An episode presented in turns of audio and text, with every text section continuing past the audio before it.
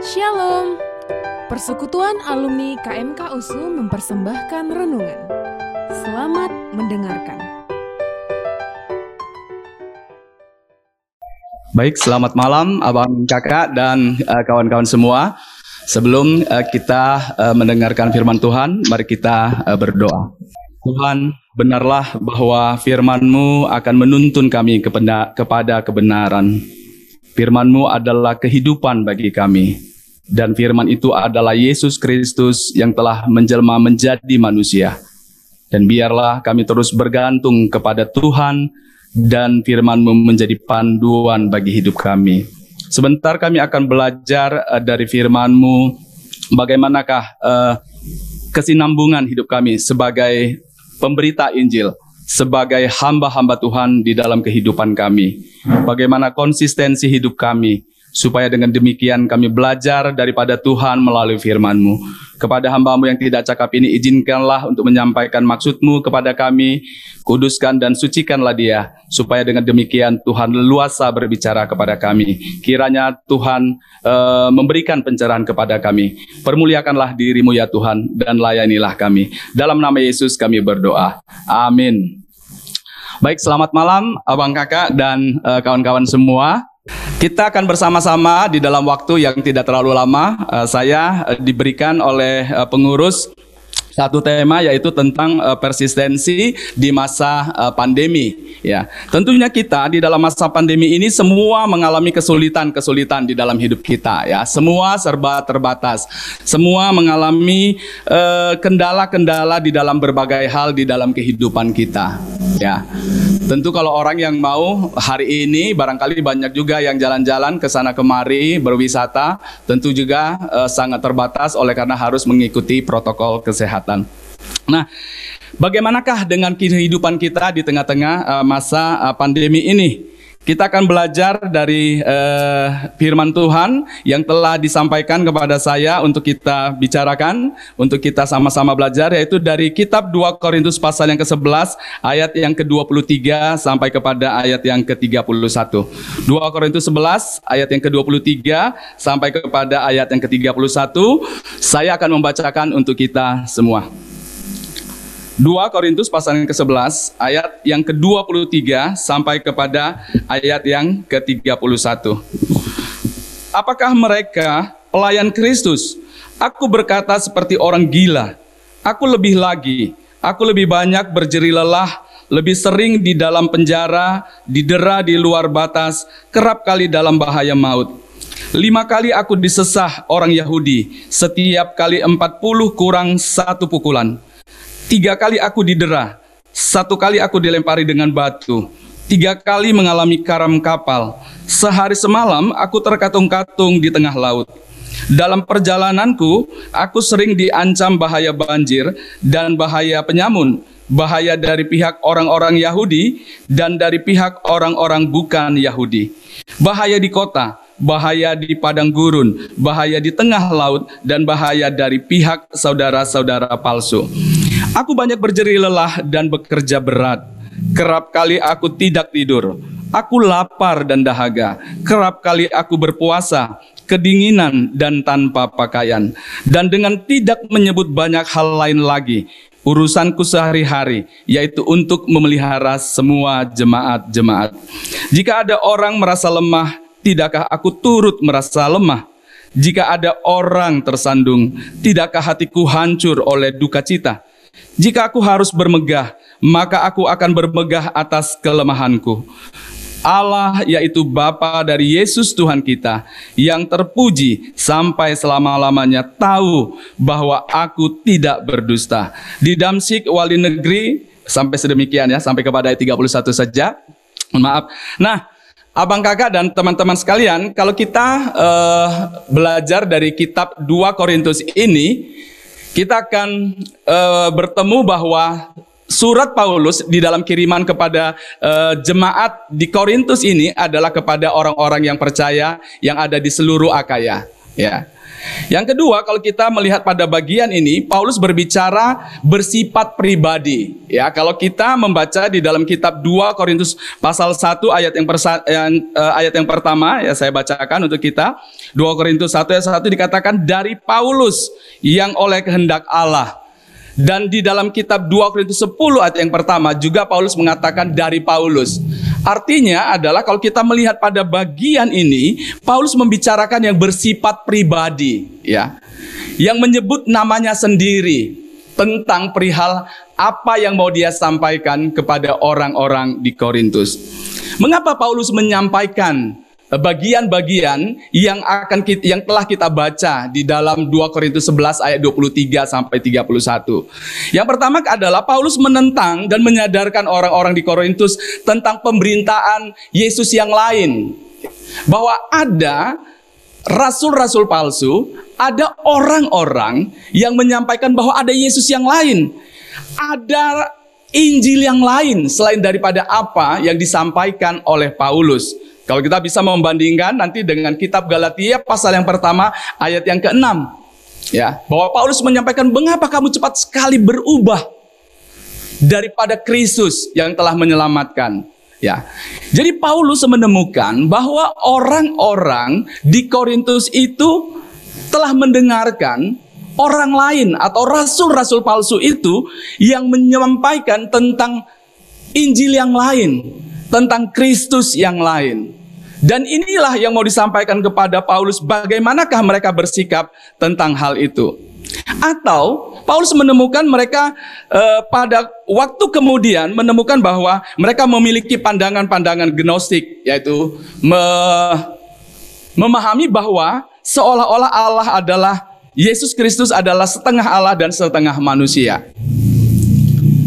Paulus juga mengingatkan kepada orang-orang di Korintus bahwa ada pengajar-pengajar palsu yang mencari laba, mencari keuntungan daripada apa yang telah diberitakan. Ya, meskipun kalau kita melihat di dalam uh, kitab 1 Korintus pasal 9 ayat 11 sampai 14, Paulus tidak menuntut ya bahwa ada bagian secara jasmani yang merupakan hak sebagai seorang uh, pemberita di dalam ajaran-ajaran Kristen. Memang pada bagian ajaran lain Paulus juga mengatakan biarlah orang yang memberitakan firman akan mendapatkan eh, bagian daripada pemberitaan firman itu. Tetapi Paulus tidak mengambil bagian itu. Lalu yang berikut kalau kita melihat bahwa di dalam bagian itu di dalam orang-orang Korintus Paulus ingin menyampaikan bahwa orang-orang itu menyampaikan bahwa keselamatan bukan di dalam Yesus Kristus. Ada keselamatan yang oleh karena amal, oleh karena perbuatan baik. Nah, Paulus ingin mengingatkan kepada orang-orang di Korintus tentang bahaya-bahaya yang demikian. Dan bahkan ada rasul-rasul dan pengajar-pengajar palsu yang menyampaikan bahwa terlalu banyak larangan-larangan Yahudi yang menurut hukum-hukum Taurat yang dituntut daripada seluruh eh, orang-orang uh, di Korintus itu. Nah ini bagian-bagian yang pertama kalau kita uh, melihat kepada bagian di dalam uh, kitab uh, 2 Korintus pasal yang ke-11 ini. Yang selanjutnya kalau kita membaca mulai daripada ayat 22 walaupun saya diberikan mulai dari ayat 23, kalau kita membaca mulai ayat 22, Paulus mengawali pada bagian ini dengan apakah mereka orang Ibrani? Aku juga orang Ibrani. Apakah mereka orang Israel? Aku juga orang Israel. Apakah mereka keturunan Abraham? Aku juga keturunan Abraham. Barangkali rasul-rasul dan pengajar-pengajar palsu itu sedang membanggakan dirinya tentang kualifikasi dirinya. Ya.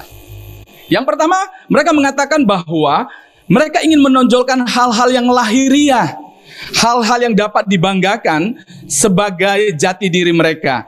Yang pertama adalah mereka mengatakan ia adalah seorang Ibrani. Tapi kalau kita membandingkan dengan kitab Filipi pasal yang ketiga ayat 4 sampai yang ke-6, saya membacakan untuk kita. Ya kitab Filipi pasal yang ketiga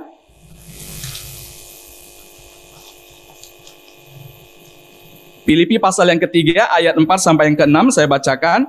Sekalipun aku juga ada alasan untuk menaruh percaya pada hal-hal lahiriah jadi artinya Paulus juga menyadari bahwa dia memiliki kebanggaan secara lahiria yang dia miliki di dalam dirinya.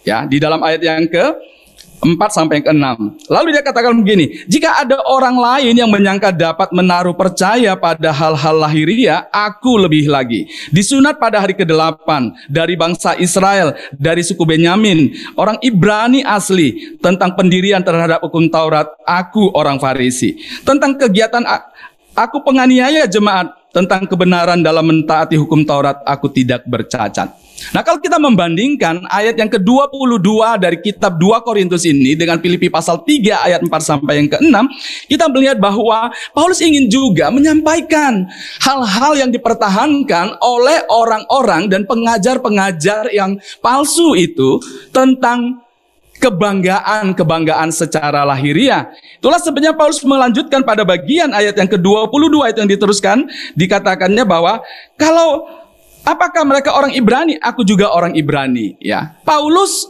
Ibrani Tulen, ya. Ibrani yang asli, Tulen. Kenapa? Karena ayahnya adalah orang Yahudi yang tidak pernah atau yang tidak melakukan perkawinan campur dengan bangsa-bangsa lain. Ya. Jadi itu yang dimasukkan bahwa dia orang Ibrani Tulen yang asli, bukan bahwa ayahnya orang Ibrani tapi menikah atau kawin dengan orang bangsa lain ya. Jadi artinya Paulus ingin menyampaikan bahwa hal yang kamu banggakan, saya juga demikian. Justru saya adalah orang Ibrani asli. Ya. Lalu yang kedua di dalam ayat yang ke-22 itu dikatakan bahwa apakah mereka orang Israel? Aku juga orang Israel. Paulus juga adalah merupakan keturunan Yakub. Ya, orang Israel. Kita akan melihat bagian-bagian ini supaya kita makin paham kenapakah Paulus seolah-olah dia menyombongkan dirinya dengan apa yang ada di dalam dirinya untuk menghadapi pengajar-pengajar palsu itu. Lalu yang ketiga dikatakannya adalah Apakah mereka orang Israel? Aku juga orang Israel, ya. Bahwa Paulus adalah keturunan Abraham, ya. Sejak awal Paulus juga merupakan penganut agama Yahudi. Itu sebabnya nanti kalau kita membaca di dalam kitab uh, kisah para rasul dan di dalam tulisan-tulisannya, kita akan menemukan bahwa Paulus ingin menganiaya ya orang-orang yang percaya. Oleh karena apa? Oleh karena ketaatannya ingin melakukan tuntutan-tuntutan daripada uh, ajaran-ajaran Yahudi ya.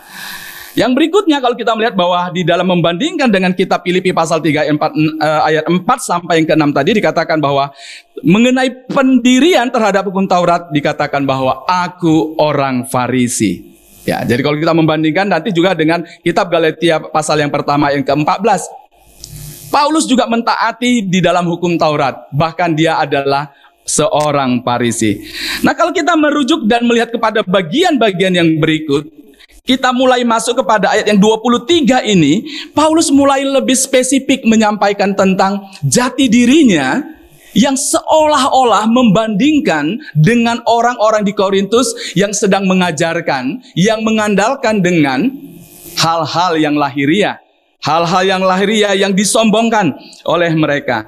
Pada ayat 23 dikatakan, apakah mereka pelayan Kristus? Ya.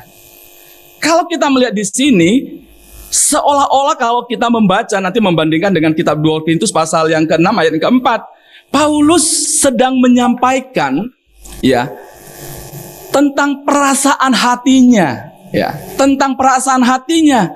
Roh Kudus sedang menyatakan kesedihan dan penderitaan seorang yang telah menyerahkan hidupnya sepenuhnya kepada Kristus, kepada pemberitaan firman-Nya, kepada pekerjaan-pekerjaan Kristus kepada pemberitaan-pemberitaan Injil. Melalui perkataan Paulus ini Roh Kudus ingin menyatakan kesedihan dan penderitaan-penderitaan seseorang yang telah membaktikan hidupnya kepada Kristus. Sangat kelihatan bahwa kemanusiaan Paulus menonjol pada bagian ini. Itulah sebabnya dia mengatakan bahwa apakah mereka pelayan Kristus? Lalu dikatakan Paulus, aku juga Aku berkata seperti orang gila. Aku lebih lagi, aku lebih banyak berjeri lelah, lebih sering di dalam penjara, didera di luar batas, kerap kali dalam bahaya maut. Artinya Paulus ingin mengatakan kepada mereka, kalau kalian sedang menyampaikan bahwa kalian adalah pelayan-pelayan Kristus, aku adalah lebih lagi.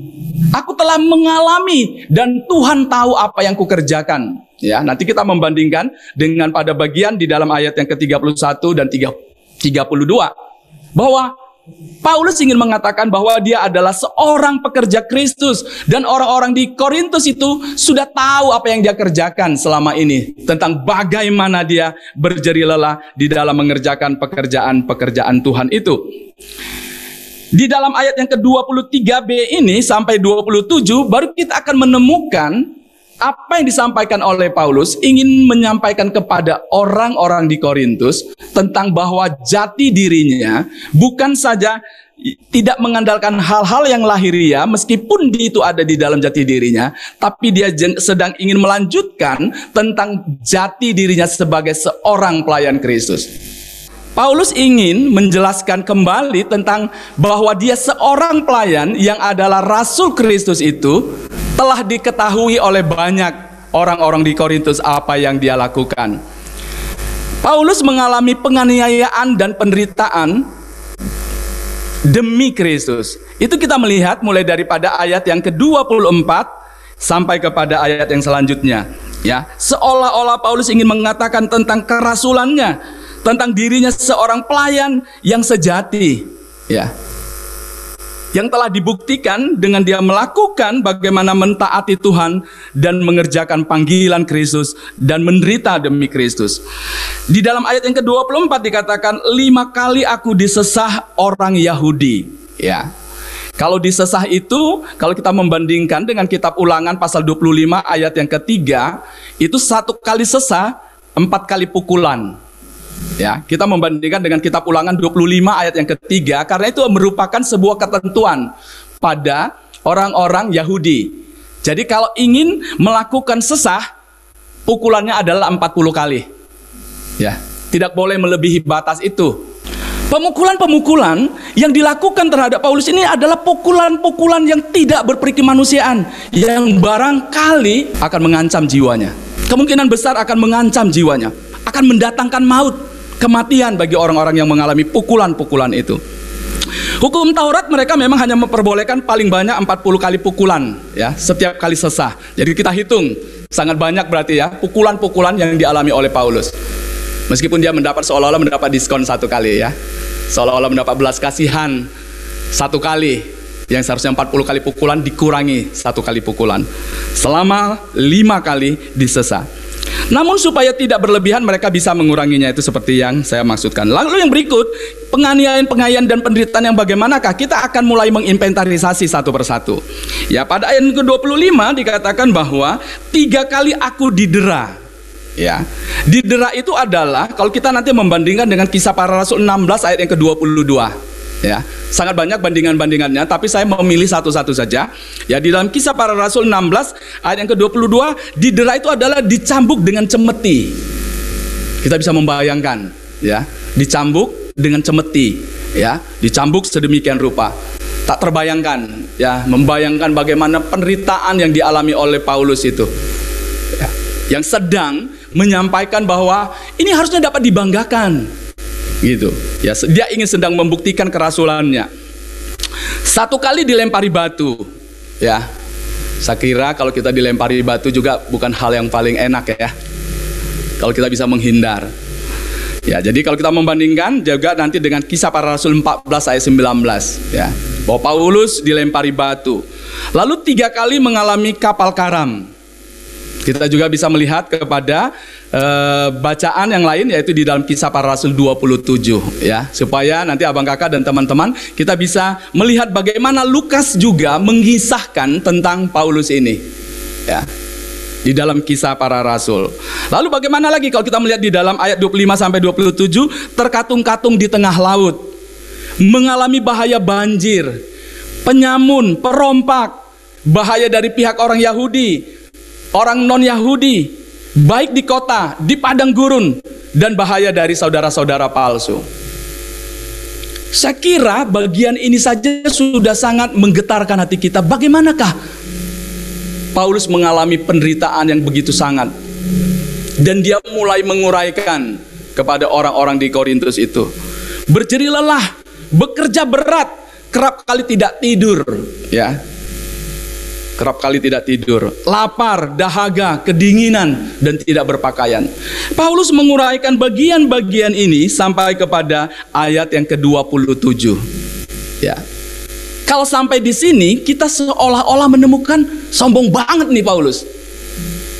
Apakah dia ingin minta jati dirinya, eksistensinya diperhitungkan oleh semua orang? Di awal Paulus telah menyampaikan tentang jati dirinya yang memang ada di dalam dirinya. Lalu juga dia ingin membuktikan tentang kerasulan bahwa dia adalah seorang pelayan yang sejati. Yang menjadi pertanyaannya adalah mengapakah Paulus bersedia menanggungkan semua itu, semua penderitaan-penderitaan itu, semua cercaan-cercaan itu, semua apa yang dialaminya itu. Mengapakah Paulus bersedia menanggungkan semua itu? Yang pertama, kalau kita melihat pada bagian ini bahwa Paulus mengalami pengenalan akan Kristus, ya. Saya kira ini adalah bagian yang sangat penting yang kita pelajari di dalam hidup Paulus. Bahwa semua hal yang ditanggungkan oleh Paulus itu adalah oleh karena Paulus mengenal Kristus. Kalau kita membaca di dalam kitab uh, Kisah para Rasul 9 ayat 3 sampai yang ke-6. Saya buka sebentar ya. Kisah para Rasul 3. Kisah para Rasul 9 ayat yang ketiga sampai ke-6. Bagaimanakah riwayat dan tentang pertobatan Paulus. Pada ayat 3 sampai 6 saya bacakan, berhubung dengan itu kedua belas salah, sebentar ya. Salah. Ya. Pasal 9 ayat 3 sampai 6. Dalam perjalanannya ke Damsyik ketika itu ketika ia sudah dekat kota itu tiba-tiba cahaya memancar dari langit mengelilingi dia. Ia rebah ke tanah dan kedengaranlah olehnya suatu suara yang berkata kepadanya, "Saulus, Saulus, mengapakah engkau menganiaya aku?" Jawab Saulus, "Siapakah engkau?" "Tuhan," katanya, "Akulah Yesus yang kau aniaya itu. Tetapi bangunlah dan pergilah ke dalam kota. Di sana akan dikatakan kepadamu apa yang harus kau perbuat. Saulus yang namanya diubah menjadi Paulus setelah di dalam pertobatannya itu bahwa dia di dalam pergi di dalam perjalanan menuju Damsik yang maksudnya adalah untuk menganiaya bahkan untuk membunuh orang-orang yang mengikut Kristus. Tapi di dalam perjalanan menuju Damsik itu, Yesus melawat dia. Yesus memanggil Paulus. Yesus menyelamatkan dia. Pertobatan dan pengenalan dari Paulus kepada Kristus itu mempengaruhi seluruh perjalanan hidup Paulus.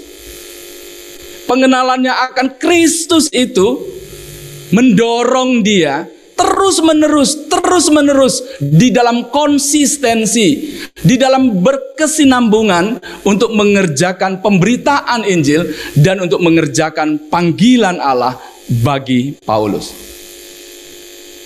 Karena itu pengenalan akan Kristus ini akan mempengaruhi hidup orang-orang yang dipanggil oleh Kristus.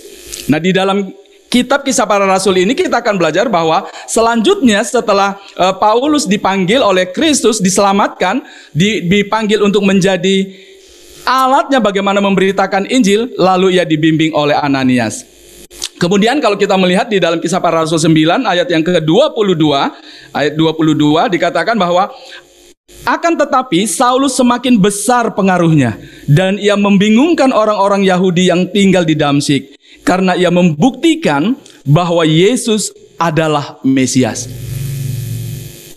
Pertobatan daripada Paulus sangat kelihatan dengan jelas bagaimana dia mengenal Kristus dan ia secara konsisten, secara terus-menerus dan dia memberitakan Injil, dia bersaksi tentang siapa Yesus bagi orang-orang yang ditemukan bagi orang-orang Yahudi yang tinggal di Damsyik. Ini adalah mengapa alasan pertama mengapa Paulus bersedia menanggungkan semua penderitaan-penderitaan itu. Mengapa Paulus semangat? Mengapa Paulus berjibaku? Mengapa Paulus konsisten di dalam kehidupannya untuk memberitakan Injil? Nah selanjutnya di dalam bagian ini kalau pertanyaan kita mengapakah Paulus bersedia menanggungkan penderitaan-penderitaan itu? Yang pertama tadi seperti saya katakan adalah pengenalan Paulus akan Kristus. Ya, selanjutnya kita akan melihat bagaimanakah pengenalan Paulus akan Kristus. Kita melihatnya di dalam kitab Filipi pasal yang ketiga, ayat yang ketujuh sampai kepada ayat yang kesembilan. Ya, kitab Filipi pasal yang ketiga, ayat yang ketujuh sampai kepada ayat yang kesembilan, saya membacakannya untuk kita. Tetapi apa yang dahulu merupakan keuntungan bagiku, sekarang ku anggap rugi karena Kristus. Malahan segala sesuatu ku anggap rugi karena pengenalan akan Kristus Yesus Tuhanku. Lebih mulia daripada semuanya.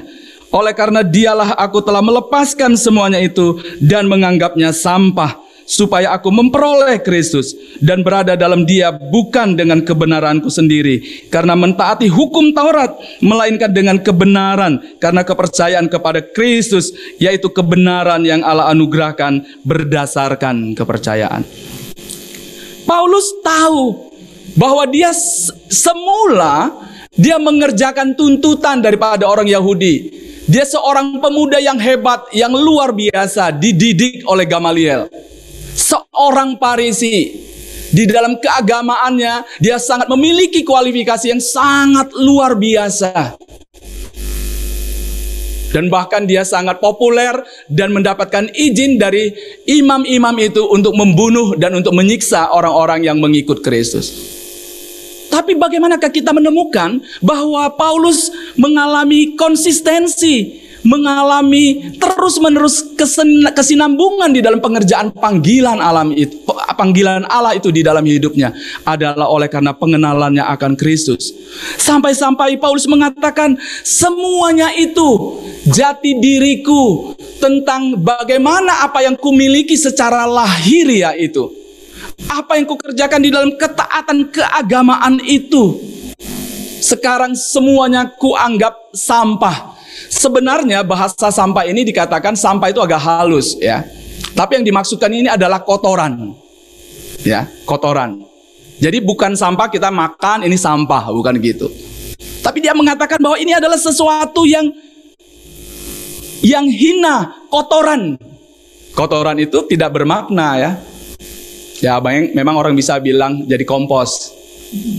Tapi itu adalah sesuatu yang sesuatu yang tidak enak ya. Sampai-sampai Paulus mengatakan bahwa apa yang dahulu itu sekarang oleh karena aku mengenal Kristus di dalam pertobatannya itu bagaimana dia terus mengenal Kristus sekarang Paulus menganggapnya itu adalah sampah. Jadi kita sekarang sedang membandingkan bagaimanakah Paulus ingin menyampaikan kepada orang-orang di Korintus tentang jati dirinya.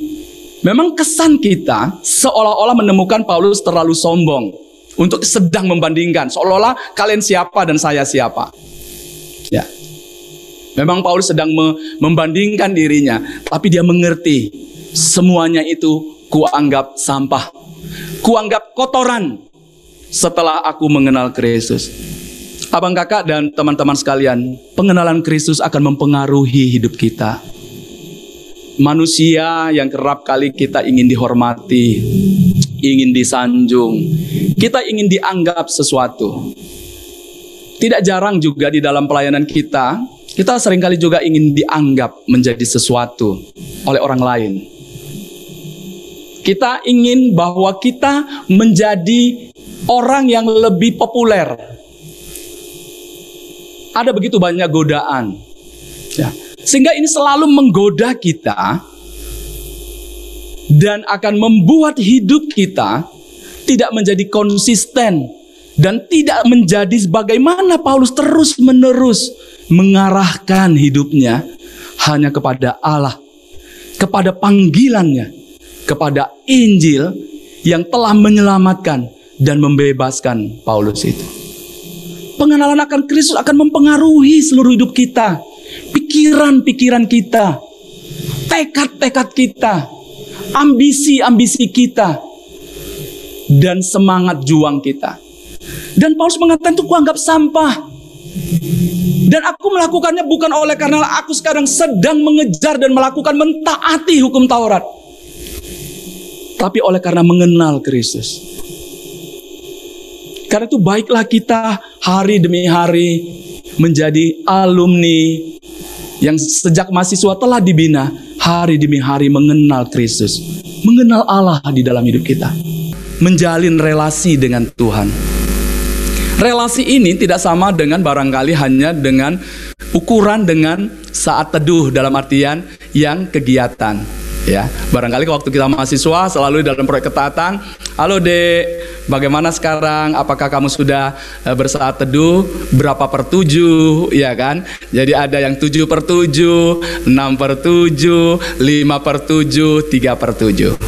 Tentu adalah baik kalau kita uh, melakukannya hari demi hari dan harusnya demikian. Tapi inti daripada bagaimana kita mengenal adalah membangun relasi hubungan dengan Allah supaya kita mendengarkan Allah berbicara.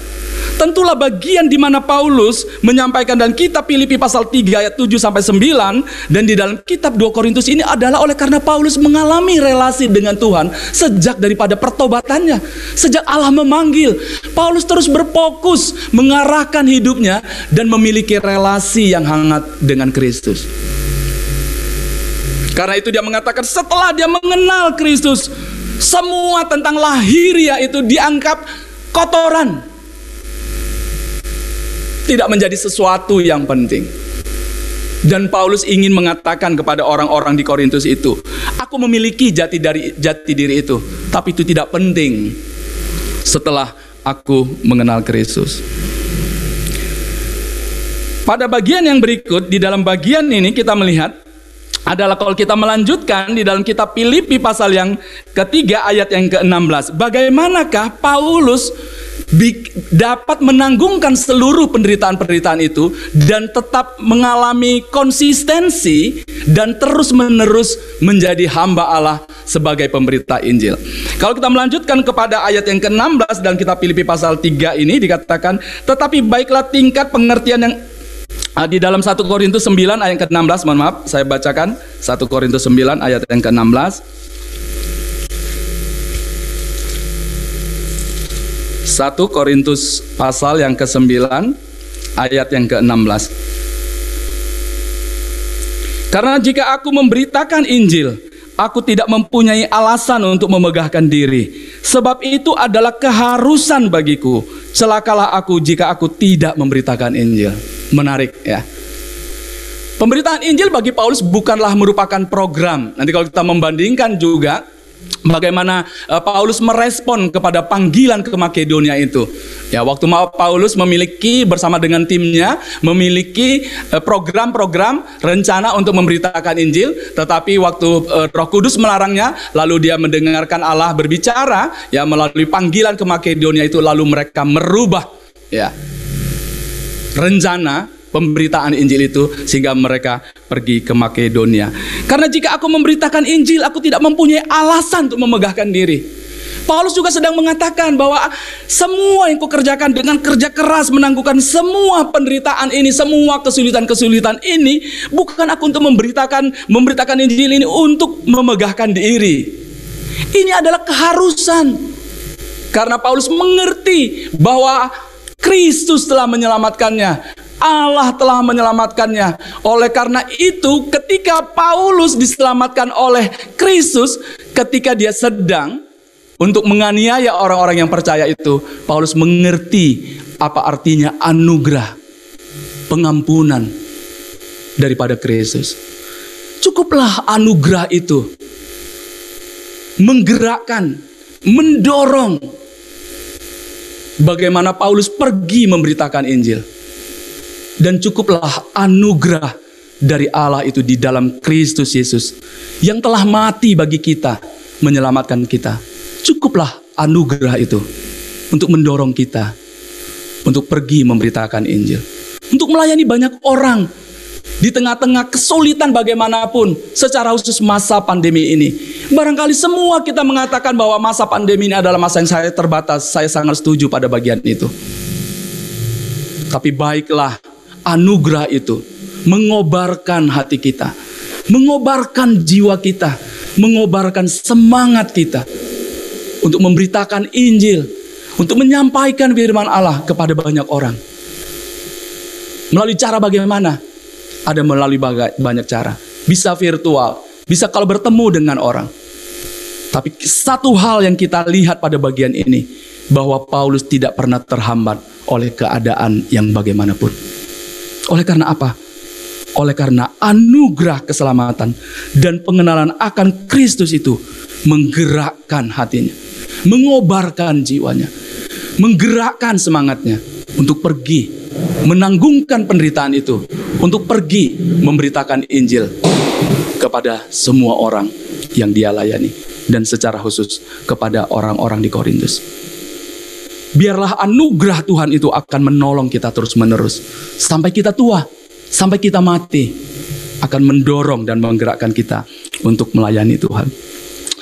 Selanjutnya kalau kita melihat pada bagian ini, melihat pada ayat yang ke-24 sampai kepada ayat yang ke-27, kita akan menemukan enam kelemahan yang menjadi kemegahan Rasul Paulus. Ya, tadi kalau kita membandingkan dengan kitab 1 Korintus pasal yang ke-9 tadi bahwa Paulus mengatakan ini adalah aku bermegah di dalam Kristus. Ya, kita membandingkan kalau di dalam kitab 2 Korintus pasal yang ke-11 ini ada enam ya saya e, membuatnya enam bisa berbeda-beda dari kita ya. Yang pertama kalau kita melihat di ayat ke-24 dikatakan adalah penganiayaan fisik ya seperti didera. Ya, lalu disesah pada ayat yang ke-25. Saya mengurang e, mengulang kembali, mengulang kembali daripada apa yang telah kita baca tadi. Lalu berikutnya dikatakan bahaya dalam perjalanan seperti banjir, karam laut, dan perompak atau perampok pada ayat yang ke-26. Lalu kelelahan fisik karena kerja berat sehingga sering tidak tidur. Jadi karena dia bekerja keras, ya, dia barangkali sering tidak tidur, ya. Lalu minimnya akomodasi karena sering kelaparan, tanpa pakaian, kedinginan. Oleh karena minimnya makanan, barangkali dia harus berpuasa. Ya. Itu ayat yang ke-27. Lalu penderitaan dalam Injil kalau kita melihat nanti pada ayat yang ke-23 pada ayat yang ke-30 dia 32. Penderitaan dalam Injil dengan sering dikejar-kejar untuk ditangkap bahkan di penjara. Ya. Ini ada enam yang saya buat pada bagian ini adalah bagaimana Paulus menyampaikan tentang kelemahannya yang menjadi kemegahan ya. Kalau kita melanjutkan pada bagian ini dalam kitab 2 eh, Korintus ini, kalau kita baca ya, kalau kita baca pada bagian ini pada ayat yang selanjutnya. Dan dengan tidak menyebut banyak hal lain lagi urusanku sehari-hari yaitu untuk memelihara semua jemaat-jemaat. Jika ada orang merasa lemah, tidakkah aku turut merasa lemah? Jika ada orang yang tersandung, tidakkah hatiku hancur oleh duka cita? Jika aku harus bermegah, maka aku akan bermegah atas kelemahanku. Ya, ini adalah sebuah paradoks. Di awal Paulus sedang membandingkan dirinya dan memang dia miliki tentang jati dirinya itu. Mau dibandingkan dengan rasul-rasul palsu dan orang-orang pengajar yang palsu itu. Yang membanggakan secara lahiriah. Paulus seolah-olah paradoks di satu bagian.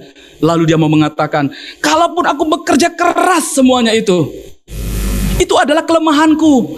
Itu kutanggungkan dan dia mengatakan bahwa ini adalah sebuah kelemahan karena aku menjadi menanggungkan, ya. Biasanya kan kalau orang demikian kan menjadi lemah. Mengalami kelemahan bahwa dia gagal sehingga dia menanggungkan semuanya itu. Lalu pada ayat 30 itu adalah menarik sekali. Jika aku harus bermegah, maka aku akan bermegah atas kelemahanku. Sayangnya sering kali kita mengandalkan kekuatan dan kebanggaan-kebanggaan di dalam diri kita. Apa yang kita miliki, segala sesuatu. Saya tidak usah mengurai. Apakah keuangan, apakah jabatan, apakah kepemilikan, apakah yang lainnya. Tidak ada yang salah dalam hal itu. Tidak ada yang salah dalam hal itu. Tapi tahu Paulus mengerti semuanya itu dianggap kotoran dan bahkan semua kerja kerasnya itu mengalami penderitaan itu. Dia diizinkan oleh Allah. Dan dia mengalami anugerah sehingga bersedia menanggungkan semua. Supaya dia makin melihat kenyataan bahwa semuanya kekuatan hanya dari Kristus saja.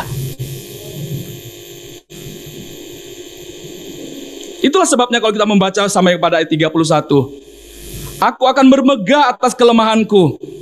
Allah yaitu Bapa dari Yesus Tuhan kita yang terpuji sampai selama-lamanya. Saya menggarisbawahi dikatakan tahu. Saya menggarisbawahi kata itu tahu bahwa aku tidak berdusta. Paulus ingin mengatakan kepada semua orang itu bahwa yang semua aku sampaikan yang kualami ini bukan sesuatu dusta. Karena Allah yang kulayani yang aku bersedia menanggungkannya, aku mengalami kekuatan dari Allah itu tahu. Karena siapa Allah? Allah adalah omnipresence. Allah maha hadir. Allah tahu apa yang dilakukan oleh Paulus. Apakah dia berdusta? Karena itu Paulus ingin mengatakan semua yang kusampaikan itu Allah tahu. Karena Allah adalah omnipresence. Allah yang maha hadir mengetahui semua apa yang dikerjakan oleh Paulus dan mengetahui sampai ke dalam lubuk hatinya. Itulah sebabnya Paulus ingin menyampaikan kepada semua orang-orang di Korintus itu bagaimana dia mengalami penderitaan itu adalah oleh karena Kristus yang telah menyelamatkannya. Nah, pada bagian di dalam kitab Filipi pasal 3 ayat 21 sampai 26, saya akan mengakhiri pada bagian ini ya, di dalam Kitab Filipi pasal yang ketiga ayat 21 sampai yang ke-26. Mengapakah Paulus menanggungkan? Tadi saya sudah menyampaikan adalah oleh karena pengenalannya akan Kristus, oleh karena anugerah keselamatan yang dialaminya. Dan mengapakah Paulus menanggungkan semua penderitaan itu? Saya membacakan kitab Filipi pasal 3 ayat 21 sampai ke 26 dan ini adalah merupakan bagian akhir di dalam topik kita hari ini. 21 sampai 26 dikatakan uh, demikian Filipi pasal 3 ayat yang ke-21 sampai kepada 26. Filipi pasal 1 ayat yang ke-21 sampai ke-26. Mohon maaf, Filipi pasal 1. Karena bagiku hidup adalah Kristus dan mati adalah keuntungan. Tetapi jika aku harus hidup di dunia ini, itu berarti bagiku bekerja memberi buah. Jadi mana yang harus kupilih? Aku tidak tahu. Aku didesak dari dua pihak. Aku ingin pergi dan diam bersama-sama dengan Kristus. Itu memang jauh lebih baik. Tetapi lebih perlu untuk tinggal di dunia ini karena kamu. Dan dalam keyakinan ini, taulah aku, aku akan tinggal dan akan bersama-sama lagi dengan kamu. Sekalian supaya kamu makin maju dan bersuka cita dalam iman. Sehingga kemegahanmu dalam Kristus Yesus makin bertambah karena aku apabila aku kembali kepada kamu. Paulus menanggungkan semua penderitaan itu kenapa? Karena di dalam pengenalannya akan Kristus mengalami anugerah itu, Paulus tahu bahwa hidup yang telah dianugerahkan oleh Allah itu baginya. Kalau dia hidup, itu adalah hidupnya bagi Kristus. Itu adalah merupakan sebuah pernyataan, proklamasi daripada Paulus kepada orang-orang yang dia layaninya, kepada jemaat-jemaatan, kepada jemaat-jemaat yang dilayaninya. Kalau dia hidup itu adalah Kristus dan kalau mati adalah keuntungan. Maksudnya demikian. Barangkali Paulus mengalami tertekan, mengalami penderitaan-penderitaan itu seolah-olah dia mau menganggap kalau aku hidup itu adalah bagiku adalah Kristus. Sebenarnya aku bisa minta dibebaskan dari penderitaan ini, yaitu dengan cara mati. Kenapa? Mati itu adalah keuntungan. Maksudnya adalah kalau orang yang mati di dalam Kristus, dia terbebas dari penderitaan-penderitaan itu karena dia diam bersama dengan Allah. Dia dibebaskan. Sehingga dia mengatakan hidup bagiku adalah Kristus dan sebenarnya mati itu merupakan sebuah keuntungan. Aku dibebaskan dari penderitaan itu. Paulus seolah-olah dia di dalam sebuah dilema. Tapi dia katakan pada 22, tetapi jika aku harus hidup, kalau aku tidak mati, kalau aku harus hidup, itu tujuannya adalah untuk memuliakan Allah. Untuk memuliakan Kristus. Itulah sebabnya Paulus mengalami persistensi ini. Di dalam konsistensi yang terus-menerus menjadi seorang pemberita Injil, memberitakan anugerah Allah itu adalah oleh karena dia mengenal Allah. Mengalami anugerah Allah yang melimpah, yang menyelamatkannya itu. Sehingga dia menyampaikan, mengatakan bahwa bagiku hidup adalah Kristus. Dan kalau aku hidup itu mempermuliakan Kristus. Dan lalu dilanjutkan pada 23, 24, Aku didesak dari dua pihak, aku ingin pergi dan diam bersama-sama dengan Kristus itu memang jauh lebih baik. Katanya bahwa kalau aku mati, kalau aku pergi bersama dengan Kristus itu memang jauh lebih baik karena aku dibebaskan daripada penderitaan ini. Lalu ayat 24 ini akan menggerakkan hati kita, tetapi lebih perlu untuk tinggal di dunia ini. Menarik ya. Saya selalu mengingat ayat 24 ini di dalam bagian waktu Paulus memproklamasikan ayat 21. Tetapi lebih perlu untuk tinggal Mati bagi, bagiku adalah menguntungkan karena aku dibebaskan dari penderitaan. Tapi akhirnya aku memilih tinggal, menanggungkan semua penderitaan ini, menanggungkan secara konsistensi mengalami semua berbagai hal penderitaan itu adalah dikatakan karena kamu. Karena kasihnya, kepada jemaat-jemaat yang dilayaninya supaya bertumbuh di dalam Kristus, supaya orang-orang yang belum mengenal Kristus mengenal Injil Tuhan dan mengenal Kristus dan semua orang yang mengenal Kristus bertumbuh di dalam pengenalan akan Kristus. Kita melihat gambaran Paulus seperti Tuhannya. Ya. Mengalami kasih Allah, mengubah hidupnya sehingga memiliki kasih Kristus yang dalam dan dia memilih tinggal untuk menanggungkan semua penderitaan itu demi orang-orang yang dilayaninya. Sungguh sangat luar biasa. Kalau kita memperhatikan bagaimana hidup Paulus. Seringkali kita ingin lari dari persoalan-persoalan, dari kesulitan-kesulitan hidup. Dan masa pandemi ini pun juga barangkali kita mengalami penderitaan dan kesulitan-kesulitan dan kita ingin lari dari kesulitan-kesulitan itu. Tapi berbeda dengan Paulus. Dia memilih itu keputusan dari Paulus. Memilih tinggal demi orang-orang yang dilayaninya oleh karena Kristus sangat mengasihi jemaat itu. Itu adalah sebuah keputusan yang luar biasa di dalam hidupnya. Dan itu kita membandingkan dengan kitab di dalam kitab 2 Korintus pasal yang ke-11 tadi yang dikatakan bahwa setiap hari dia tidak punya waktu oleh karena dia harus mengurus jemaat ya. Jadi kita membandingkan kitab 2 Korintus itu dengan kitab Filipi pasal 1 ayat 21 sampai kepada 26. Ya, pada bagian itu kasihnya kepada jemaat itu membuat dia sedemikian rupa untuk memberikan hidupnya dan memilih untuk tinggal. Kegelisahan dan keprihatinan yang dialami oleh Paulus tidak pernah putusnya. Itulah yang kita maksudkan, yang terus-menerus berkesinambungan. Yang kalau tema kita ini menyampaikan adalah secara persisten. Terus-menerus berkesinambungan di dalam konsistensi menjadi seorang pemberita Injil. Oleh karena apa? Oleh karena mengenal Kristus. Oleh karena apa? Oleh karena mengalami anugerah daripada Kristus. Oleh karena apa? Oleh karena memiliki cinta dan kasih daripada Kristus dan cinta kepada jemaat yang dilayaninya. Dan tindakan paradoksnya itu bahwa dia bermegah di dalam kelemahan-kelemahannya, bukan oleh karena kelebihan-kelebihannya. Rasa hormat daripada Paulus kepada pengenalannya akan Tuhan itu akan menghantarkan dia terus, mendorong dia terus secara persisten untuk melayani Tuhan di sepanjang hidupnya. Rekan-rekan alumni, abang kakak dan teman-teman, biarlah di masa hidup kita, ya, makin lama makin tambah umur, makin lama makin tambah umur. Kita secara persisten, konsisten menjadi seorang hamba Allah. Konsisten menjadi seorang murid Kristus, konsisten, terus-menerus menjadi seorang pemberita Injil di sepanjang hidup kita.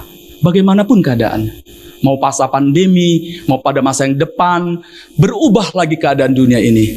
Tapi satu hal yang kita percaya, bahwa Kristus yang menyelamatkan kita. Maka Kristus yang demikian, yang kepadanya kita membaktikan seluruh hidup kita di dalam situasi yang bagaimanapun. Marilah membangun relasi kita dengan Tuhan. Supaya kita makin mengenal Tuhan, makin mengenal Kristus di dalam hidup kita. Makin mengalami anugerah Allah yang dalam itu. Supaya itu yang akan mendorong, menggerakkan, memotivasi melakukan pemberitaan Injil kepada semua orang. Supaya pada akhirnya kita berkata, hidup bagiku adalah Kristus, mati adalah keuntungan. Dan kalau aku hidup, biar aku menghasilkan karya-karya terbaik bagi Tuhan dan bagi sesama manusia. Kiranya firman Tuhan ini mendorong kita untuk bagaimana kita seharusnya di masa-masa pandemi dan pada masa-masa hidup yang selanjutnya. Tuhan memberkati kita semua dan mari kita berdoa. Tuhan, kami bersyukur kepadamu untuk firman-Mu yang telah kami dengarkan. Kami belajar dari hambamu Paulus yang secara persisten terus-menerus berkesinambungan secara konsisten di dalam hidupnya mengerjakan panggilan Kristus bagi hidupnya. Sejak awal ketika Kristus memanggil dan menyelamatkan dia di dalam perjalanan menuju Damsik itu. Paulus di dalam kebanggaannya mentaati keagamaannya, ingin membantai, menganiaya dan bahkan membunuh orang-orang yang percaya itu. Tetapi Kristus memanggilnya di dalam perjalanan menuju Damsik itu. Lalu Kristus memberikan mandat, memberikan tugas kepadanya untuk mengerjakan apa yang Tuhan ingin lakukan kepada banyak orang, kepada orang Yahudi, kepada orang non-Yahudi melalui Paulus yang telah dipanggil itu. Kalau kita belajar ya Tuhan, kalau kami belajar ya Tuhan, dari bagaimana Paulus mengalami seluruh penderitaan-penderitaan itu. Seolah-olah Paulus ingin membanggakan dirinya. Apalagi kalau dia sedang menonjolkan tentang profil jati dirinya yang memang demikian adanya dirinya Tuhan. Tapi semua apa yang dia uraikan itu bukanlah bahwa dia ingin membanggakan dirinya. Dia ingin sedang mau mengatakan kepada orang-orang yang membanggakan soal hal-hal yang lahiri dia, lahiria. Dia mengatakan bahwa dia memilikinya demikian. Tapi Paulus mengatakan bahwa setelah dia mengenal Kristus, semuanya itu dianggap kotoran, dianggap sampah, dibandingkan dengan pengenalannya akan Kristus. Tuhan, tentulah semua apa yang dilakukan oleh Paulus oleh karena dia makin mengenal Tuhan di dalam hidupnya. Oleh karena dia menjalin relasi yang dalam dengan Tuhan, terus mengarahkan hidupnya dengan Tuhan. Oleh karena Paulus terus mengalami anugerah Allah itu, di sepanjang hidupnya, sehingga tidak ada yang menghalangi dia, Tuhan. Dan baginya adalah anugerah Allah itu cukuplah baginya untuk menguatkan, untuk meneguhkan, untuk mendorong, untuk berikan kekuatan-kekuatan kepadanya untuk menanggungkan semua penderitaan-penderitaan itu. Dan semua yang dialaminya itu, dia tahu bahwa dia bermegah di dalam kelemahannya, bahwa dia tidak sanggup dan dia menanggungkannya dan untuk itu dia melihat bagaimana Tuhan berkuasa memberikan kekuatan kepadanya untuk menanggungkan semua penderitaan-penderitaan itu. Tuhan, biarlah kami belajar menjadi demikian. Kami belajar hidup dari Paulus yang meneladani, yang memancarkan kehidupan Kristus yang telah menyelamatkannya. Gambaran Kristus terlihat di dalam hidupnya. Dan biarlah kami menjadi murid-murid yang sejati. Terus secara persisten. Di masa pandemi ini, pada tahun yang akan datang, dan seterusnya sampai akhir hidup kami. Kami akan konsisten mengerjakan panggilan kami sebagai murid Kristus. Terima kasih Tuhan. Tentulah apa yang disampaikan oleh hambamu tidak sempurna. Karena itu kami mohon Tuhan melalui roh kudusmu menyempurnakan semua apa yang telah diberitakan dan disampaikan. Supaya kami semua diberkati oleh Tuhan melalui firmanmu. Dalam nama Yesus kami berdoa. Amin.